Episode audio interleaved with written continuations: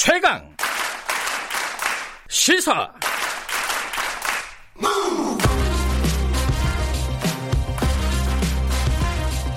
지금 여러분께서는 김경래 기자의 최강 시사를 듣고 계십니다. 네, 아까 말씀드린 대로 민주당 쪽 연결을 해보겠습니다. 그 최근에 임미리 교수 경향신문 칼럼 민주당만 빼고 이 폭풍이 아직은 완전하게 가라앉지 않은 것 같습니다. 어, 이 부분에 대한 뭐 입장을 좀 들어보고요. 어, 이게 사과를 뭐 당 차원에서 또 해야 되느냐 뭐 이런 부분들이 좀 논란이 되고 있죠. 그리고 뭐 어, 공천 소식도 좀 알아보고요. 어, 더불어민주당 서른 최고위원 연결해 보겠습니다. 안녕하세요. 예, 민주당의 서른입니다. 반갑습니다. 네, 안녕하십니까. 이 임미리 교수 어, 칼럼 얘기가 이제 일단락은 됐어요. 어, 이낙연 네. 전 총리가 어, 선대위원장 내정자로서 사과의 말을 했고 그래서 임미리 네. 교수도 수용한다라고 했는데 네. 일각에서는 왜 당 차원의 사과는 없느냐? 어, 어차피 그 고소 고발은 아 고발은 당 차원에서 한 것 같은데 이건 어떻게 보십니까? 네, 뭐 당 차원에 취하한 거는 벌써고요. 예. 그리고 하는 저희들은요. 네. 어, 국민 앞에 특히 민심 앞에 항상 예 겸손해야 되거든요. 네네. 근데 이번 상황에서는 그게 좀 부족했다라고 생각합니다. 네. 그래서 저도 이제 지도부 일원이기 때문에 책임을 통감하고 있고요. 예. 그래서 더욱더 겸손한 자세로 국민의 뜻을 헤아리고 민심을 따라가는 음. 이런 자세가 필요하구나 하는 걸 이번에 느꼈습니다. 그 회의 도중에요. 그 이해찬 네. 대표가 공보 라인을 질책하는 언급이 있었나요? 음, 뭐 그렇지는 않았고요. 예. 어, 사실은 이건 사과를 하라 이렇게 결정이 났었는데, 예. 그 과정이 조금 매끄럽지 않게 정리가 돼 가지고, 어, 음. 어, 좀 발단이, 사단이 났던 것 같고, 예. 근데 지금 이 상황에서 누가 누구를 책임을 지우고 하는 이럴 처지는 아닌 것 같고요. 예. 우리 모두가 함께 책임지는 자세가 필요하다고 생각을 합니다. 예. 어쨌든 지금으로서는 당의 어떤 공식적인 사과 이런 게 필요하다고 보십니까? 어떻습니까? 음, 저도 임미리 교수를 잘 압니다. 예, 예. 학교 후배이고 또 예. 같이 일을 했고 하기 때문에 네. 어, 잘 아는데 다행히 이낙연 저 총리께서 전 총리께서 예. 말씀을 또 하셨고 예. 또 임민 교수가 받아들이고 해서 예. 정리가 됐다 생각을 하기 때문에 예. 이 정도 선에서 마무리를 짓는 것이 좋을 것 같다는 생각이죠. 예. 그러니까 추가적인 뭐 공식적인 사과라든가 이런 거는 지금으로서는 필요한 부분은 아니다 이렇게 보시는 거네요, 그죠? 임무리 교수가 그걸 받아들였기 때문에 네. 정리를 할 필요가 있다 생각을 합니다. 네. 이제 이 부분이 사실 이제 뭐 사소하다면 사소한 크다면 큰 일인데 이게 어 오만한 여당 아까 오만한 것으로 비춰질 우려가 있었다고 말씀하셨잖아요. 여당이 오만하다 이런 어떤 프레임들이 생기고 그런 인식들이 좀 생겨서 이번 총선에 큰 영향을 주지 않겠느냐라는 뭐 우려 뭐 이런 해석들이 있습니다. 어떻게 보세요?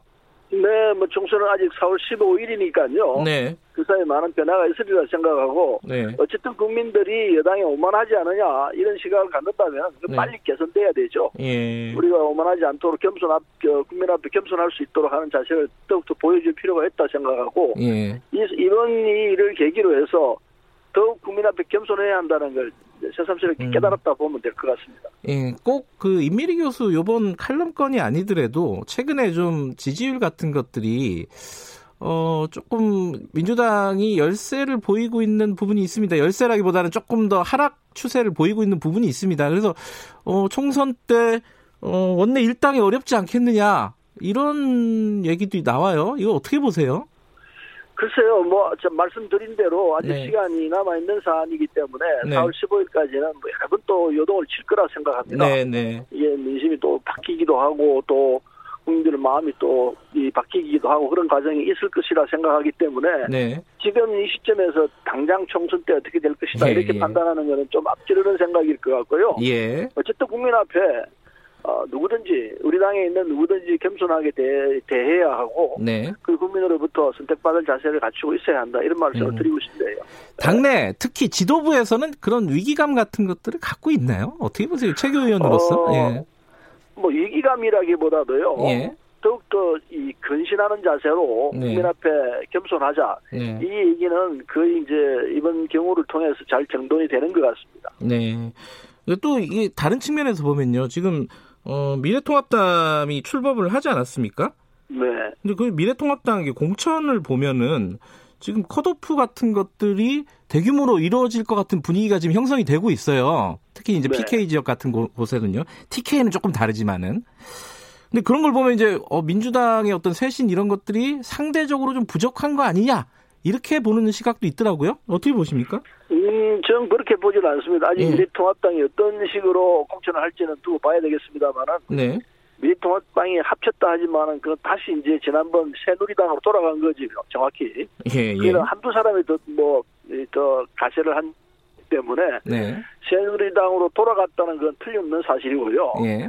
그분들이 어떤 공천을 할지는 좀 두고 봐야 되겠지만은 네. 문제는 우리 당은 시스템에 의해서 공천을 하고 있습니다. 네. 당은 당규상 정해진 대로 따박따박 해 나가기 때문에 네. 공천을 둘러싸고 여러 가지 잡음들이 없습니다. 음흠. 이 항상 어느 당이나 여당 야당 막론하고 항상 공천 시점 시점이 되면 격렬하게 싸우게 됩니다. 네. 그런데 아주 희한하게 우리 더불어민주당은 지금 현재까지 네. 아주 조용하게 네. 아주 조용하게 지금 공천 절차가 진행되고 있습니다. 네. 이게 뭐냐면은 네. 당은 당규상 정해진 대로 하기 때문에 소위 시스템 공천을 하기 때문에 네. 지금 반발을 할 수 없는 이런 상황으로 돼 예. 다 법대로 하는 상황이라서 네. 그래서 네. 지금 우리 당은 아주 조용하고요. 예. 근데 문제는 뭐 물갈이 물갈이 하지만은 물갈이도 정해진 룰대로 하면은 뭐 누가 그거 반발하겠습니까? 네. 근데 그 룰대로가 아니고 이 당내 권력을 쥐고 있는 어떤 사람들 일방적으로 해 나가면은 반드시 그런 소리가 납니다. 네. 시끄러운 그 저항을 할, 할 수밖에 없게 되죠. 네. 근데 그런 점에서는 앞으로 저 이 미래통합당이 두고 봐야 되겠지만은 우리 당은 적어도 시스템 공천을 하는 이런 상황이기 때문에 앞으로도 어떤 상태고든지 간에 누구든지 민주적 절차에 의해서 진행된 자서 역대 어느 때보다도 합리적이고 그리고 이 저 중의에서 결정을 했다 이런 음. 평가를 받을 것이라 보고 있습니다. 예. 불가리 여부가 문제가 아니고 네. 앞으로 정당의 한 틀을 만드는 이 전범을 만드는 그, 그런 절차를 우리가 밟고 있다 이렇게 말씀드리면 될 것 같습니다. 그 아까 그 공천 관련해서 저희들이 뉴스 브리핑에서 잠깐 언급을 했었는데 김남국 네. 변호사가 어 강서 갑에 출마한다는 어 기자회견을 한다는 거예요. 이게 자칫하면은 그 금태섭 지금 현역 의원과 어 경쟁을 하게 되면서 제 2차 조국 대전이 벌어지는 거 아니냐. 김남욱 변호사가 조국 백서를 담당하는 변호사이기도 하고 그러니까요. 이 우려에 대해서는 어떻게 생각하십니까? 아, 전 그렇게 안 보고요. 예, 예. 우리 당의 저, 저의 사례를 저는 두 사람의 다른 분들하고 경선을 하도록 되어 있습니다. 네네. 네. 경선자가 저 포함해 세 사람이 됩니다. 네. 근데 현역 의원은 누구든지 경선을 할 수밖에 없게 장치를 해놨는데 네. 그 지역 사정에 따라 가 그 사람 말고는 다른 사람이 없으면 단독 후보가 될 수밖에 없는 이런 상황도 있습니다. 네. 금태섭 의원 같은 경우에는 뭐 김남국 변호사가 됐지 누구도 또 있습니다만은 도전을 하겠다는 거거든요. 네. 그렇죠. 그거는 뭐 그 사람에 대해서 자기가 김남국 변호사 자신이 설정해서 하는 도전이기 때문에 네. 그건 뭐 자연스럽게 받아서 그 도전을 이겨내면 되죠. 음. 누구라서 그건 되고 누구라서 안 되고 이런 그거는 없어야 한다 생각합니다. 예. 저도 지금 두 사람이 있습니다. 예. 그러니까 그쪽은 이제 그 강서갑 같은 경우에는 어, 당에서 그 추가 공모를 하면서 지금 김남욱 변호사가 신청을 하는 형태가 돼서 당하고 교감이 있었지 않느냐 이런 해석이 나오는데 그건 오해라 이런 말씀이신 거죠? 전혀 아닙니다. 전혀 전혀 아니고 네. 지금 1인 공천으로 돼 있으니까 혹시 내가 도전하고 싶었는데 그런 시, 이, 그 시간에 몰려가지고 못했던 이런 분들이 있을 수 있다 생각하기 때문에 네. 그럼 다시 그 재공모를 하자 네. 재공모를 해서 기회를 주자 이런 취재이기 때문에 그 자체가 누가 누구를 미워서 이렇게 저, 전혀 우리 당이 그런 옹졸한 당은 아닙니다. 네, 예, 알겠습니다.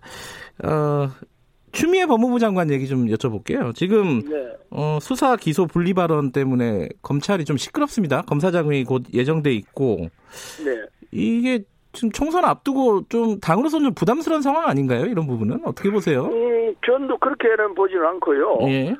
이, 지난해 국회에서 이제 검찰개혁 입법을 완료했습니다. 공수부과 검경 사이에 조정을 하는 법을 통과를 시켰는데 네. 근데 이제 보니까 잘 개혁은 국민의 이게 소망이고 네. 이런 어, 국민의 뜻인데 이게 입법한다고 해서 끝나는 게 아닌 것 같아요. 음. 그래서 검찰이 인권을 보호하고 정의를 수사 수사기관으로 이게 거듭나도록 만들어내야 되는데 네. 바꿔놨다 해서 그냥 되는 건 아닌 것 같고 예. 검찰 개혁이 될 수 있도록 이 그 여러 가지 작업을 해야 되는데 어, 추미애 장관이 지금 하고 있는 부분은 국민이 요구했던 검찰 개혁을 완수해야 되겠다는 이런 의지가 아닙니다. 예. 그래서 이 그 검찰 감독을 해야 될 검찰 감독해야 할 법무장관으로서 자기 역할을 지하고 네. 어 하고 있다고 생각하고요. 검이 기소와 그 수사를 분리하는 부분은요. 네. 의견들이 왕 다릅니다. 다른데 예. 원칙적으로 수사 기사는 분리되게 돼 있습니다. 네. 지금도 하고 있고요. 예. 그래서 이건 뭐 논리적으로 다투는 문제는 끝없는 싸움이 되는 부분이기 때문에 누가 옳으니 누가 그러니 이렇게 탁 단정짓기는 쉽지 않다고 생각을 합니다. 어쨌든 예. 주 회 장관은 지금 해야 된다는 이 입장에 확실하게 자기 사명을 느끼고 있는 것 같고요. 네. 언론적인 입장에서 저는 찬성을 하고 있습니다. 예. 그래서 검찰 개혁을 마무리 지어야 된다. 그 말씀을 드리고 싶고 예. 그 입장에서 주미 장관은 자기 역할을 하고 있다 이렇게 볼 수밖에 없다 봅니다. 예. 근데 이제 윤석열 총장 같은 경우는 지금 수사와 기소는 한 덩어리다 이렇게 얘기를 했잖아요. 그건 윤석열 윤 총장의 자기 개인적 의견이고 예. 그렇지 않은 논리는 또 얼마든지 있습니다. 음. 이, 이, 논리를 가지고 싸우기를 시작하면 다툼을 하면 끝없는 논쟁을 할 수 있습니다. 예. 이게 시기의 문제다라는 게 있어요. 그러니까 노, 논, 논쟁은 할수 있는데 어, 지, 지금 이제 청와대 수사 기소가 이루어지고 있는 상황에서 이 얘기를 굳이 할 필요가 있느냐? 네, 이제 오비이락이라는 음. 이런 표현을 예. 쓰고 있는데 예. 그럴 수는 있습니다. 그러나 원론적으로 원칙적으로 이게 지켜져야 할 내용이라 생각해서 네. 그렇게 그냥 야박하게 네. 왜 시점에 이 시점에 하나 이런 논리는 조금 저도 뭐 그런 생각이 있습니다만은 네. 그런 그것보다는 원론적으로 해야 하는 일을 하고 있다 이렇게 봐야 할 것 같습니다. 어 아까 이제 미래통합당 관련해서 잠깐 언급을 해주셨는데 이거 하나 더 여쭤봐야 될 것 같습니다. 네. 이 보수 세력이 사실 뭐 전부는 아니지만 상당히 많이 뭉친 거예요. 이게 3년 만에 어, 쪼개졌던 보수가 뭉치는 모양새인데 이게 이번 총선에서 어떤 바람을 일으킬 거라고 예상을 하십니까? 네, 뭐 아까 말씀 나왔습니다만 이제 네. 다시 돌아갔는데 네. 도로새누리당으로 갔는데 이분들이 뭐 뭉쳐서 일을 하더라도 국민들이 얼마나 그걸 좋은 시각으로 볼 것이냐 하는 문제 따로 있는 것 같습니다. 네. 그래서 뭐 흩어져 있는 것보다는 뭉치면 효과는 더 낫겠죠. 그 틀림없는 사실인데. 네. 어쨌든 그렇다 하더라도 국민으로부터 사랑을 받을 수 있을 것인가 네. 이 문제는 또 따로의 문제라고 봐야 할 것 같습니다. 음흠. 지금 세상이 변화가 있는데 네. 계속해서 옛날에 갖고 있던 그 생각이 그냥 이게 이 통할 것인가 음. 국민의 마음을 그 얻을 것인가 이 네. 문제는 네. 따로 봐야 할 문제가 아닌가 생각합니다. 예. 안철수 신당, 아, 지금 이제 국민의당, 그쪽도 합쳐질 거라고 예상하십니까? 어떻게 보세요? 이 부분은? 글쎄요, 안철수 대표께서는 절대 안 훔친다 했으니까 그 말을 믿어야 되겠죠. 네. 그래서 어, 아마 안철수 대표는 그 여와 야의 중간에 있는 중간층을 상대로 해서 예. 이 득표를 하려고 하고 있기 때문에 네네. 네. 쉽게 그쪽에 그 흡수되는 이런 사태는 보기가 쉽지 않을 거라 생각합니다. 예, 예, 알겠습니다. 양쪽에 있는 표들을 다 묶으려고 생각할 것이기 때문에 예. 쉽게 가지는 않으리라 생각해서 3등 구도가 만들어지는 거 아닌가 이런 생각을 합니다. 예. 아, 아까 제가 좀 착각을 했었는데요. 금태섭 의원 어, 지역구 지금 강서갑 같은 경우에는 금태섭 의원 말고 예비 후보가 두 명이 더 있었는데 그런데 네. 추가 공모를 한 거거든요. 그래서 자꾸 이제 자객 공천 이런 얘기가 나오는 거 아니겠습니까? 이 부분은 어떻게 아, 봐야 될까요? 그 부분은 예. 그 추가 저, 두 분이 대단히 죄송합니다만은 당 시각에서 볼 때는 네. 그 정도 가지고는 이게 게임이 되겠나 이런 생각도 있었을 것 같고 아. 어차피 뭐 그거는 저 경선하기보다는 형식만 경선이지 네. 이 금태섭 의원에게 그냥 가는 거다 이렇게 생각했을 수는 있다고 보죠. 네. 제대로 된 경선을 할 수 있도록 하라 이런 취지였는지 모르겠습니다. 좀 더 경쟁력 있는 다른 후보가 필요한 상황이었다 뭐 이런 뜻으로 받아들이면 되나요? 네, 네. 네. 알겠습니다. 오늘 여기까지 듣겠습니다. 고맙습니다. 네, 감사합니다. 네, 더불어민주당 서른 최고위원이었습니다.